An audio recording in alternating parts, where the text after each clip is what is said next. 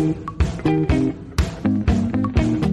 everyone, welcome to Superwomen. Today's guest is Claire Babineaux Fontenot, the CEO of Feeding America, the second largest charity in the United States with a nationwide network of 200 food banks and 60,000 meal pantries, serving 46 million, 46 million everybody, Americans annually. Claire, I'm so excited to talk to you today. Welcome to Superwomen. Well, thank you so much for having me. I'm excited to be here. Great. So, will you tell me a little bit about your backstory, your history, how, and then your desire to start feeding people who need food? Yes, absolutely. And I, I think that the only way for any of this to really make sense is to start in the beginning. I have a very unique family story. I am one of 108 children. My parents are in the National Adoption Hall of Fame it was a remarkable upbringing. One of the things that was so clear to me that I know is not clear to many, if not most Americans, even right now, but I've always known my whole life, is that there are people inside of this remarkable country who really struggled to find enough food to eat. I knew that my whole life. So when other people's moms were telling them, you better eat your food, because there are hungry kids in Africa or China or whatever distant shore. My mom didn't ever have to tell that to us because we knew there are people facing hunger right here. I am also the granddaughter of sharecroppers on both sides. Neither of my parents had the opportunity to graduate from, from high school. So I started getting all of these remarkable opportunities, like to graduate from high school, to graduate from undergrad. I went to law school. And then I went back to law school and got a second law degree. All of these things were things that really had uh, my family and my brothers and sisters, my mom and dad, hadn't had the chance to do those things. So I availed myself of all of those remarkable opportunities, always knowing in the background that there was a lot of need out there. I dabbled to help. I served on boards. I volunteered at pantries. I'd heard of Feeding America. In fact, they were called America's Second Harvest when I was a kid. And my parents even used to have people from the community in need come to our house to pick up food that was being provided by America's Second Harvest. So I've known about it as well. And then I continued on this remarkable journey of mine. I became a lawyer. I worked as a lawyer for quite a while. I worked in Big Four accounting, got this dream job of working at Walmart. I became an executive at Walmart. I'm moving along. And then in 2015, without any notice, I learned that I had cancer. And then everything just slowed down.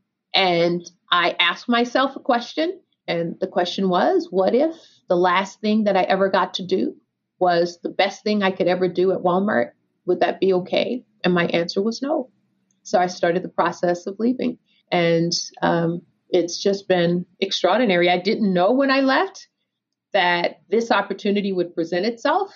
What I knew was that if I didn't leave, I would never allow myself to take advantage of an opportunity like this. So I took a big leap and I landed here. And I just feel so privileged that I get the chance to do this every day. Wow. That's incredible. I have so many questions about your journey.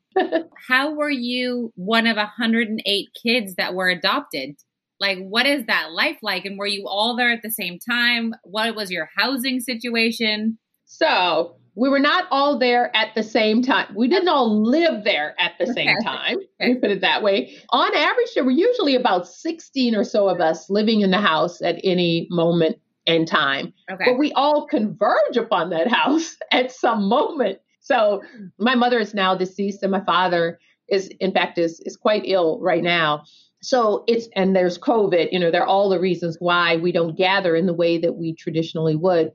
But as you might imagine just having my brothers and sisters their kids and some of us have our kids have kids all of us coming together at my parents house was bigger than most people's family reunions. That and that was just us. So yes so we definitely came together and have come together as a big old family unit. But about 16 living there at a time. So I'll give you a visual maybe that used to tickle one of my my best friends. We were kids and she came over and she just loved it when it was mealtime at our house because she knew that they were gonna we're gonna take out these pots that was that covered two burners in order to accommodate everyone that was going to be fed out of those pots.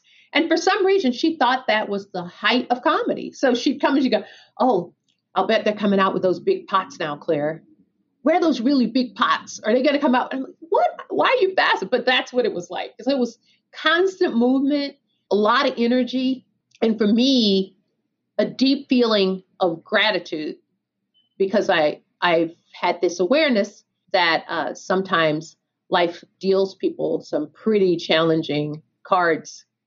And then there are people like my mom and dad who find ways to step in and, and to help. And, and I want to be one of those people who steps in and helps. So that's incredible. So you it sounds like you worked your ass off. You had, you know, the opportunities that most in your in your elder, you know, previous generations did not have. So yes. when you found out about the cancer diagnosis, what went through your head that made you say, I want my legacy to be more meaningful? Yeah. Well, I remembered, you know, it's it's kind of I don't know how many people in your audience have gone through one of those big events, but your life really kind of sort of does flash in front of your eyes and and I remembered what I thought I was going to do with my life. I knew I was going to be a lawyer. I, I discovered, I decided I was going to be, I declared emphatically to everyone who would listen that I was going to be a lawyer when I was a kid. But there's a certain kind of lawyer that I thought it was going to be. I didn't imagine I was going to be a tax lawyer. But as I've said, I, I, have often said that I, I have a head for numbers and a heart for people, right? So because I had a head for numbers, I kept gravitating toward things like tax and like accounting. But that heart piece, I hadn't found a, a really powerful way to connect those two together in the work I do today. I get to do that every day. But so I had this fan this fantasy about what that meant to be a lawyer, and I was going to be a children's rights advocate. And doesn't that make sense? You got all those brothers and sisters. You're going to be a children's rights advocate, and I, it was like I was I was having that conversation that I've had. I've gone to conferences where they say, "What would you say to your younger self?" I was like having a conversation with my younger self, and I was asking, "Is that what you? Is that what this was for? Is that what you thought you were going to do?" And it was in that reflection that I thought, no, that's not what I thought. But I'm still breathing. I get a chance to go do even more. And I'm trying to do even more. Yeah. You know, I volunteered at a food pantry on the Upper West Side quite frequently before COVID.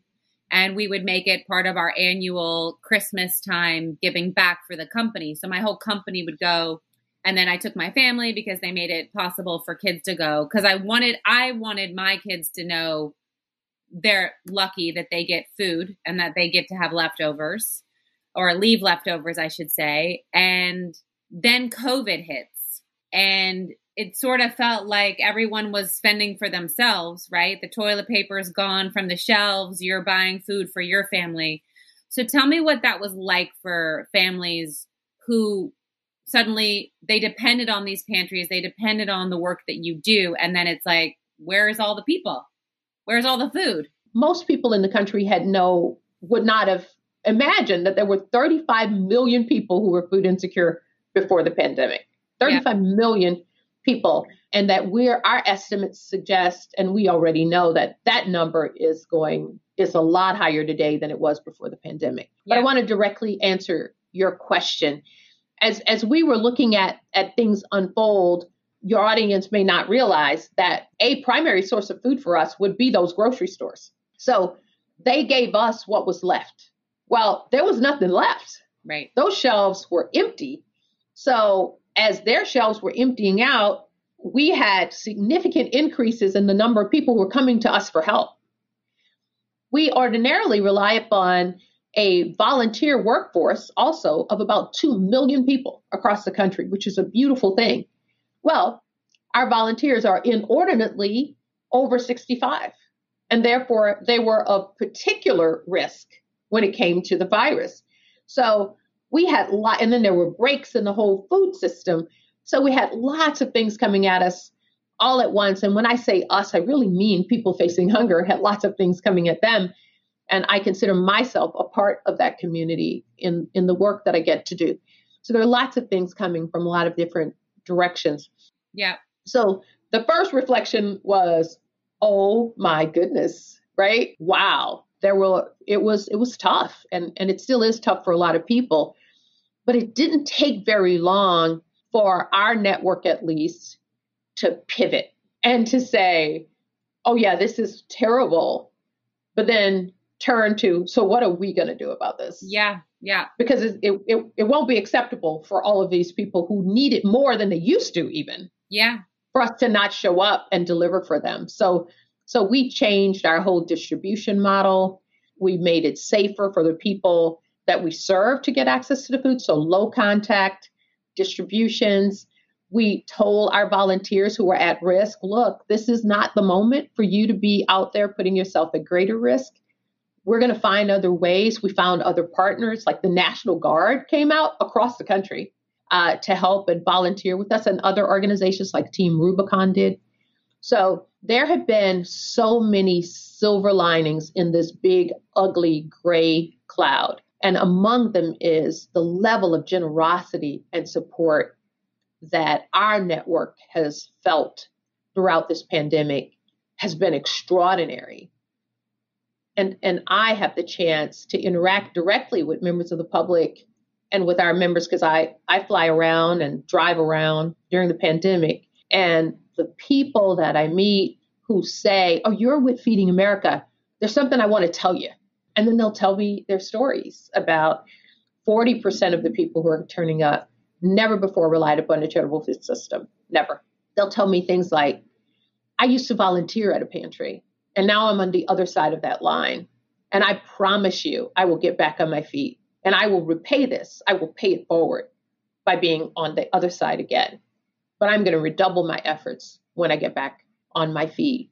Are people who say, we literally had nothing left.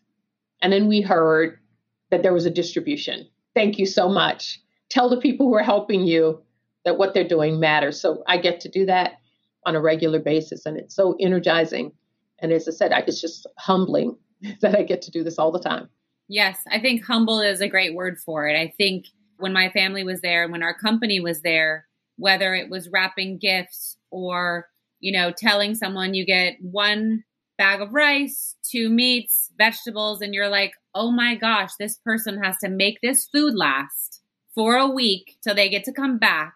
And I just, I, I highly recommend anyone who feels safe enough to go out and volunteer or give excess food. Uh, please do it because you're looking into another human who doesn't have what you have and they need it, right?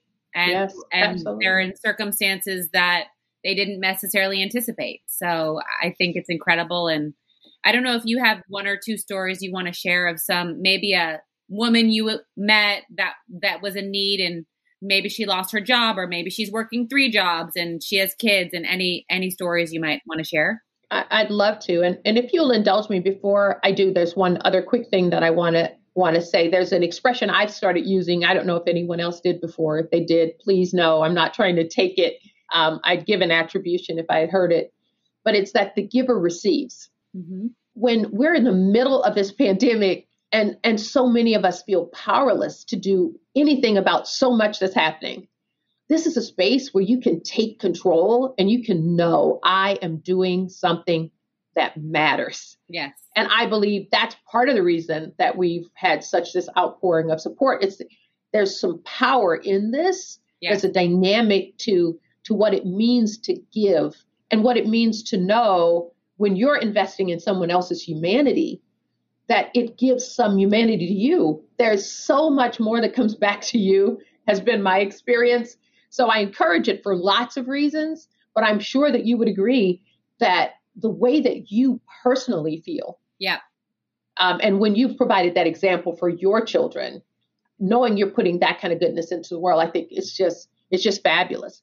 But I have I definitely have met people who have inspired me. I've met one lady that I that stands out for me. Uh, Memorial Day, I was at a food distribution, and there was a lady who was riding in a little, maybe an Explorer, a little SUV, and she's off in the distance, and I was helping to manage the flow of the traffic, so she's a little bit farther from me, and she's going around, and all of a sudden I see her put her window down, and I see some kind of little thing coming out and I don't know what it is. I'm like, what on earth is that? And it just catches my attention. And it's an American flag. And she's waving the American flag and she starts honking her horn because I mentioned earlier that in the gap that's been uh, created by so many of our volunteers not being able to come out safely, the National Guard has been so present in so many different places. And she's waving that flag because she saw the members of the Guard out there.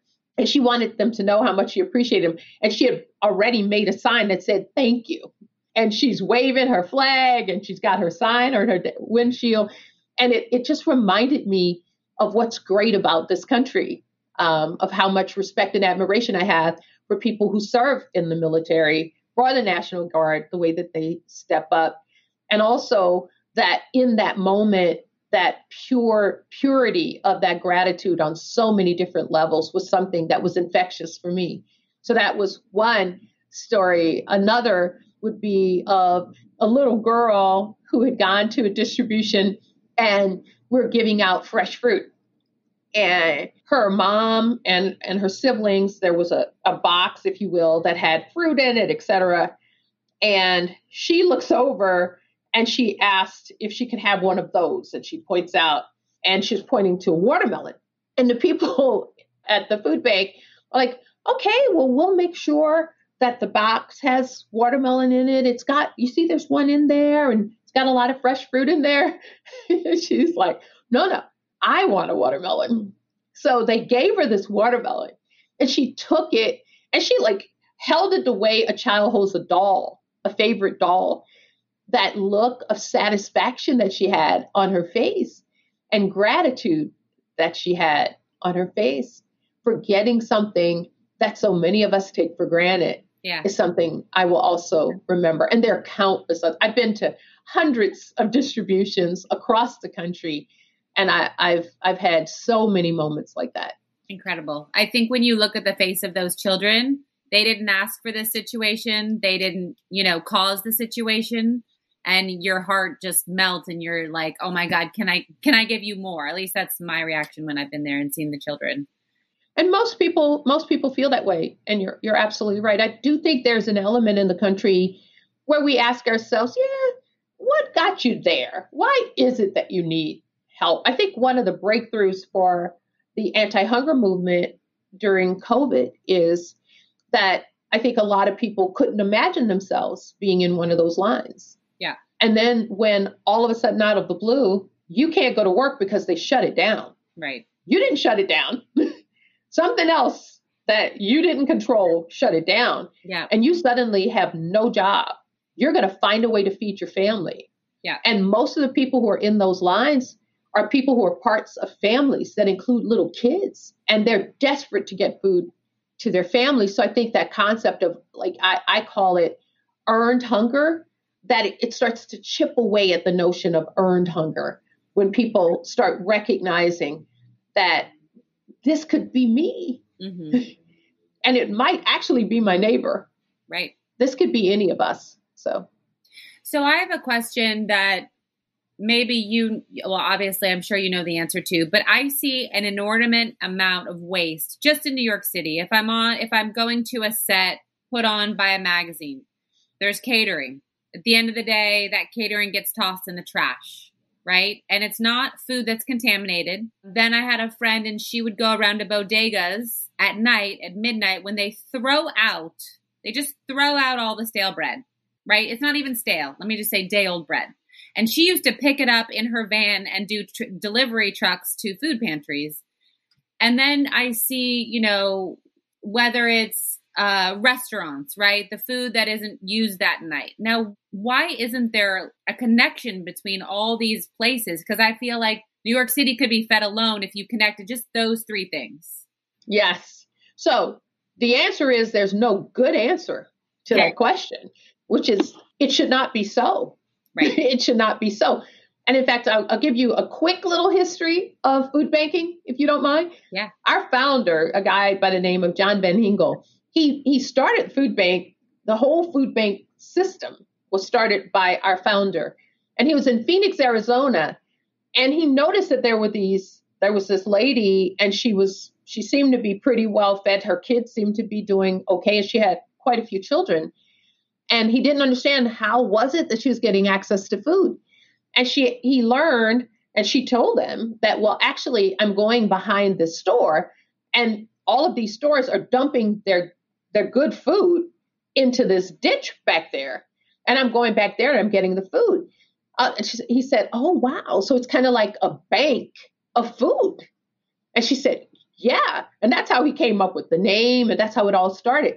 Feeding America and our network of 200 members, 60,000 agency partners, we're actually the largest food waste recovery organization in the United States. But we haven't yet by ourselves, we can't fill that gap in, but with the right help, we can. So we had a statistic I talked about pre pandemic 72 billion pounds of perfectly edible food was going to landfills, not counting household waste. So the kind of waste you're talking about, while 35 million people were food insecure. That's crazy. I agree. So the good news is we can solve this. The bad news is we haven't solved it yet. Right. right. But the good news is we can. And I think we're starting to catch up with some of it. And as I said, our, our network certainly works hard at it. But we have so many brilliant, innovative, creative people in this country. Surely we can open up tables, convene people. And when we decide that we will solve it, we will solve it because it's solvable. Right. It's absolutely solvable. So I'm glad you're frustrated. I am frustrated because I see it getting thrown out and I'm like, "Oh my god, why? Why is that happening?" And and she my friend even had an idea, you know, get Uber to just do a nightly run, pay drivers as a charitable act to pick up all the bread that's being thrown out. You know, like she was she was working hard at it and I and I really respect her for that. Yeah. And by the way, we partner with Uber and we partner with DoorDash. Yeah. And during this pandemic, we have brand new partners during this pandemic who have been at the table with us thinking about those very same questions. What are the ways that we can mobilize our resources toward this good? One of the unique things about addressing an issue so basic as food insecurity is it's called basic because it's foundational, right?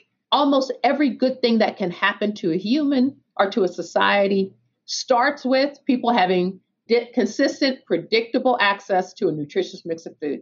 It all starts there. It's yeah. the building block for everything else that's good. So there's so many win, win, win, win, win, win, wins in this space. So if you care about the climate, or you don't call it climate change, you say you don't like to see waste, or you care about what's happening in terms of people's need for access to medical care, or if you care about education, whatever it is that you care about, I encourage you to be a part of this work because this work is foundational to all of that. Yeah. So I'd love to turn to you personally for a bit. Where do you find your source of optimism? Because mm-hmm. some people could be looking at the road ahead and feel like, oh my gosh, there's still people hungry. I say you can go to the dark side. Yes. Throughout this pandemic, I've chosen to see the silver linings. But where do you get that source of optimism from? Yeah.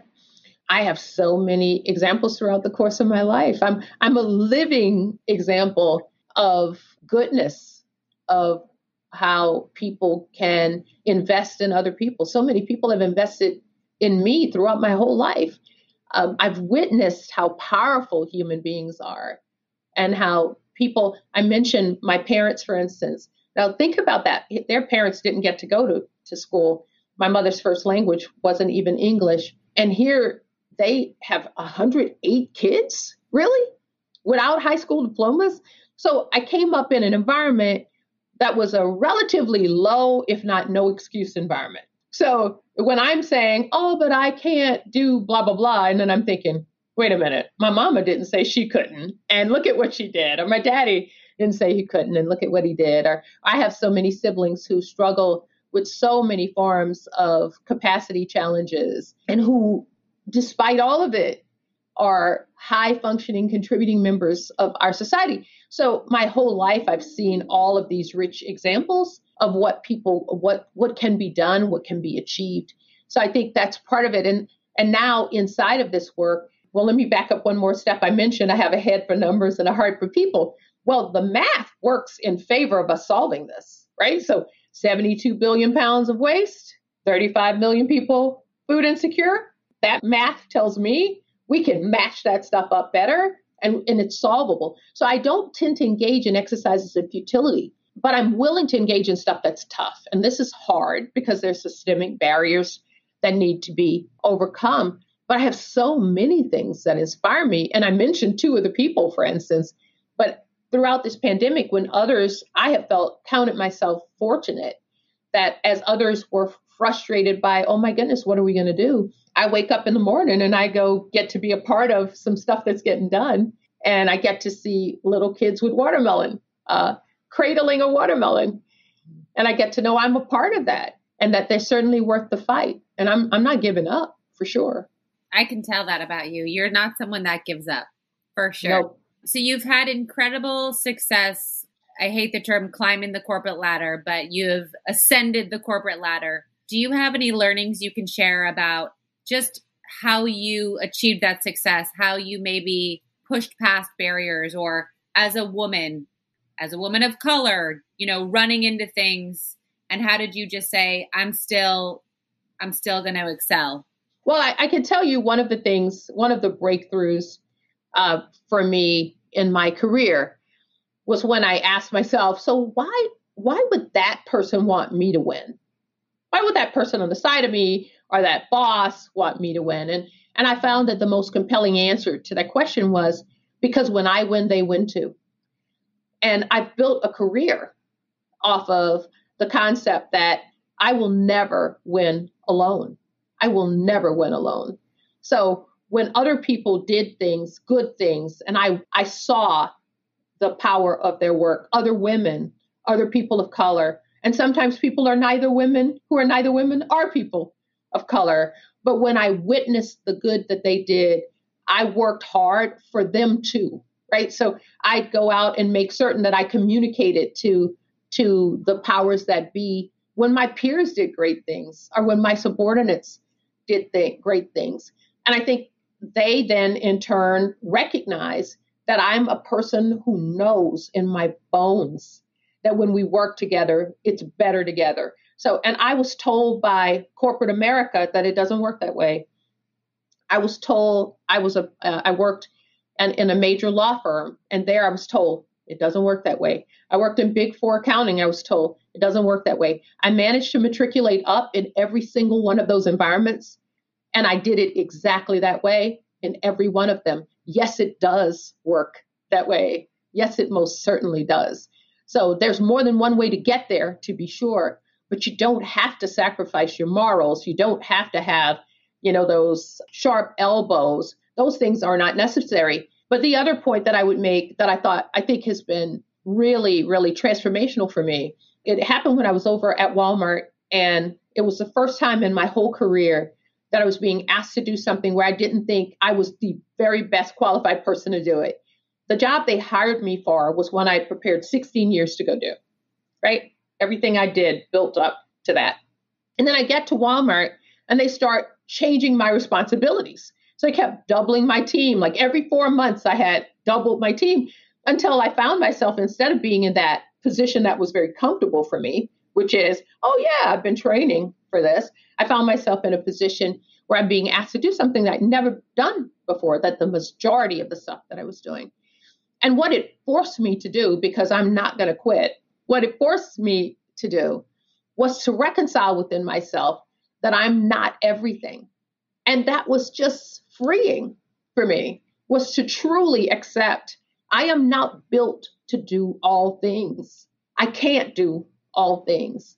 So the little tag that I came up with for myself was I'm not everything, but I'm really something.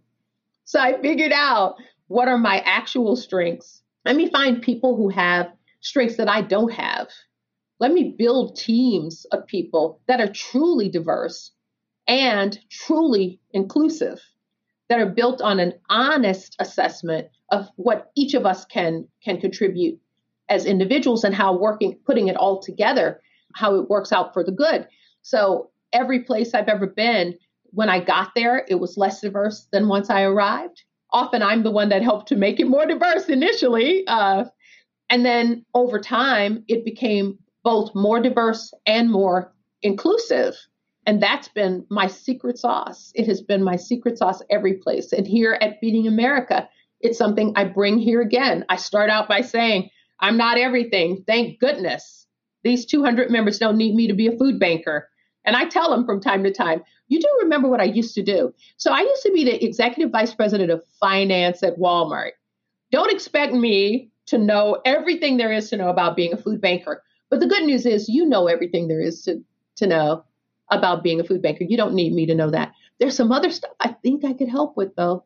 I believe I can, and I think I am. So I love that you say that because so many people try to be everything or they're afraid to admit their weaknesses. And, you know, when people say, Oh, how do you do it? I'm like, because I have really good people that know their shit and yes. it's me to do what I do best. You know, I have design team working right now on bags so I can be here interviewing you or whatever the example is. I think sometimes people can feel like if they let go of it, they're a failure or if they let go of it then they don't get to say they did it. But sometimes i think letting go of those things that you're not the best at are the most freeing because someone's great at it far better than you and it allows everyone to to rise. I completely agree with what you just said. And and i don't want to come off as if i've always known this or i've always felt this. Yeah. I've been so intimidated in so many environments being a person first generation to graduate from high school, I'm sitting in law school thinking, walking in the door thinking, okay, so everyone else here is going to be absolutely brilliant. And they've probably got dads and grandfathers and great grandmothers who were lawyers. And, and here I am, I'm going to be in the room with all of these brilliant people. Um, so I've certainly struggled, but it really came to a head at Walmart when, while I told you the good side of that story, the other side of it was that for the first six months that I was the chief tax officer at Walmart, I was acting like I was the previous chief tax officer at Walmart. We're very different human beings. And I was trying to, to be like him the whole time. And it wasn't working. I was failing miserably in that job. And I was going into my mid year eval six months into that job. I spoke to my husband who is, should be canonized for sainthood. We've been together for 32 years and counting. But I remember so well calling my husband, and I'm going into this meeting, and I was explaining to him how I was going to explain to my boss that the reason it was bad was because this person did this and that other person did that to me. And then I had my whole list of everybody who's conspiring against me. And while all of that might have been true, my husband said, Excuse me. And I said, yeah. He said, uh, May I speak to Claire Babineaux Fontenot, please? And when he said that, I'll never forget it. I, I thought, Yeah, who am I? He said, Go be you. Everything will be better than fine. And I went into that meeting with a whole different attitude. And I went in and I told my boss, I'm failing. Here's why I think I'm failing.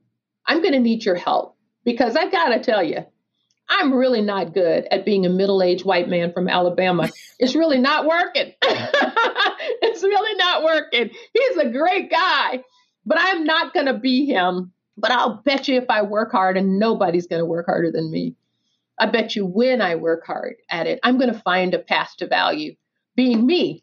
And we're going to have to hire some people, and we're going to have to leverage some of the people we already have who are really good at the stuff that I am not built to do.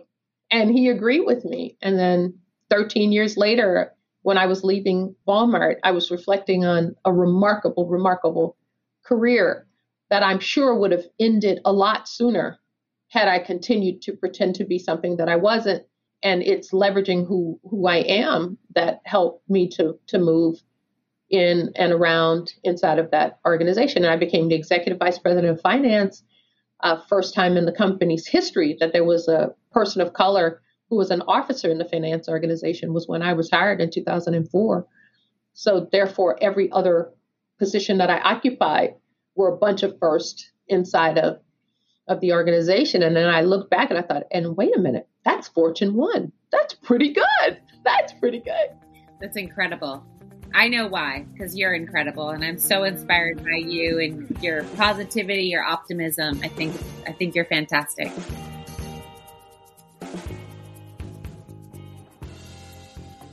Okay, everyone, before we jump back into this week's episode, I want to take a second to remind you that my new book, Fearless The New Rules for Unlocking Creativity, Courage, and Success, is available for pre order right now.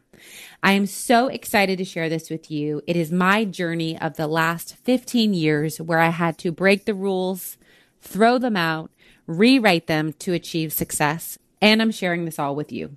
If you love this podcast, you will love this book. You're going to learn how to take on new challenges, overcome fear, and break barriers in order to reach your goals. You can pre-order it wherever books are sold. And if you email your receipt to fearless at RebeccaMinkoff.com, you get the cost of the book as a credit on my site. So it's a win-win. So what are you going to do?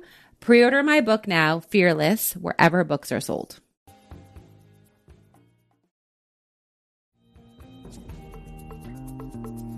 So I like to end my podcast with two questions. I think you already shared potentially what we'd be surprised to know about you because I had no idea you were one of 108 children. But is there anything else we would be surprised to know about you? Does it have to be serious? No, I, I often tell very embarrassing things, and I'll share with you right now that my three year old, I weaned him when he was two. And I'm not sure what's going on in his world right now, but he like wants his booby back. And so he's like, he's like relactating me right now and it's working. I have a little boy who could just pull up my shirt and I did this is not what I envisioned a three year old doing. okay. All right. Well, I'll give you. I'll, I will. I will feed off of what you just said. Okay. Right. Okay. So, few people know this about me. Okay. So, I was a. I'm a lawyer by training. You know that part. And I had the opportunity to litigate a case. I was really inexperienced and young lawyer. And I was working at the Louisiana Department of Revenue, and I had the opportunity to litigate a huge case. It was a constitutional case, right? A case on a constitutional question, which is not usually what you get to do. And this case is going to go to the Supreme Court, and I know that it will, and I'm going to litigate that case. So I'm good. I have on a, a blue pinstripe suit with a white whisker. I'm feeling good. I go into the courtroom. I argue my case. I come out of the courtroom. I'm in the lobby. I'm talking to my my friends and colleagues who were in the room with me. I said, How do you think it went? They're saying, It was good. I said, Oh, I felt good. I had the energy for it. I'm talking, and then I look down. I'm like, Oh no, tell me it's not true. I had spit up on my lapel oh, throughout that whole argument. I had spit up on my lapel and I had to take a breath and then I went, yeah, but wasn't that good? And, and I kept on going. And I have not publicly or even semi publicly spoken to the fact that uh, I had, yeah, in probably the most significant litigation that I ever did in my career, I did it with spit up on my lapel. Love it. So that would definitely be one of them. Maybe it was a good luck charm. Maybe so. He was for sure. All right. My next and last question is Is there advice that you have either learned from your, you know, career, all of your work, or someone gave to you that you proved that proved invaluable in your journey that you want to share? Yes. Imagine I'm in a situation at a company and I've decided that I don't like somebody at the company, right? And I just don't like the person, the way that person is doing that person's job, blah, blah, blah, blah. So I went to one of my mentors who I thought didn't like that same person that I didn't care for, right? So I just knew what I was going to get, right? So I start saying, oh, he does this and this and this, and I don't like the way he does that, and blah, blah, blah, blah. What do you think? And uh, my mentor did the opposite of what I expected, which is advice I hold on to to this day. He said, You are putting your energy in all the wrong places. I said, What? This is the part where you say, Yeah, I don't like him either. Right? He said, Your energy's in the wrong place. He said, Why don't you put your energy in understanding who that person is rather than putting your energy in understanding who the person is not? Understand what winning means for that person because the person you're talking about is actually in a position where he could either be very helpful or very hurtful to your career. So, what does winning look like for him? And then ask yourself, without giving up who you are authentically, are there ways that you can help him to win? And if so, do it. He said, but all of this other stuff, uh, who's that going to help? Yeah. Who's that going to help? That we all agree that he's not the best ever, etc. So I that I've used a lot. I've asked myself in so many organizations, what does winning mean for the other people? I know what winning means for me, right? But what does winning mean for the other people, especially for some of the people who feel like they're kind of hard uh, to work with? And then most of the time, not always, but most of the time, when I put my energy on that, and instead of trying to remake that person, if I accept who that person, understand who the person is, and accept who that person is, I can usually come up with ways to win with that person. Again, there are exceptions, but throughout my career, I found lots of ways to win with people who, on the surface, you might think there is no way.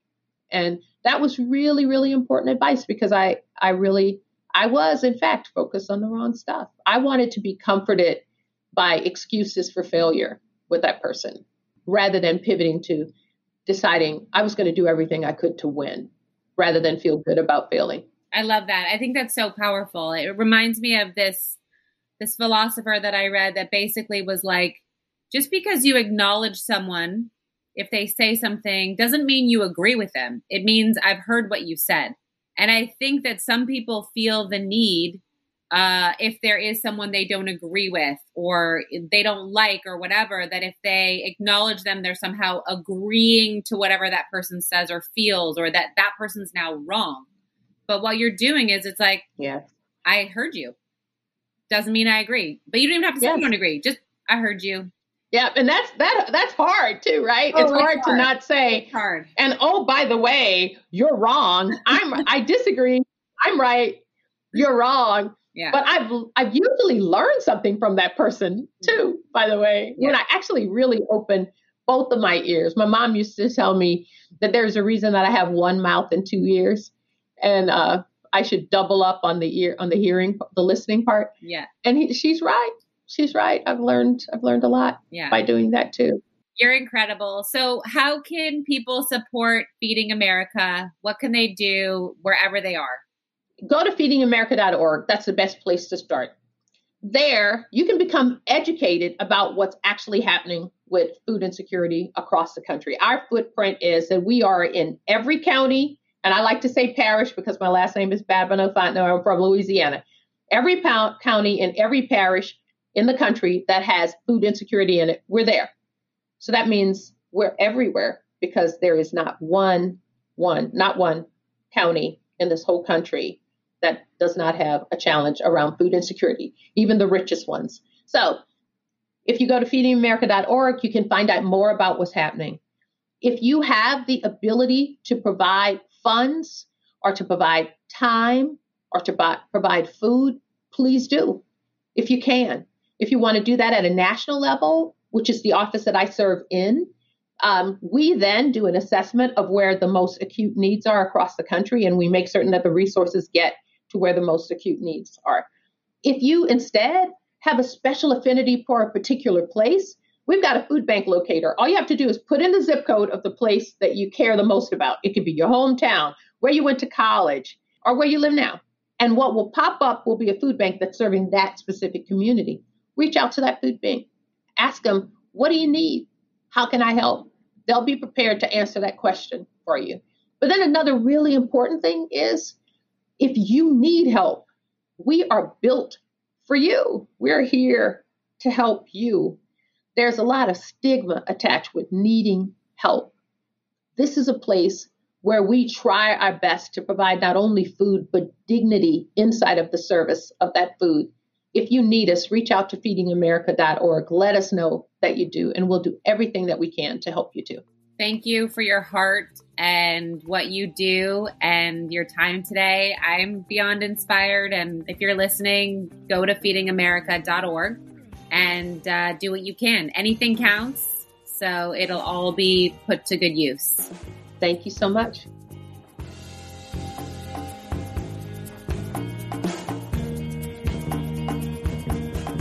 Thanks for listening, everybody. And don't forget to head over to RebeccaMinkoff.com, show your love and support for the brand, buy something for yourself, buy something for another.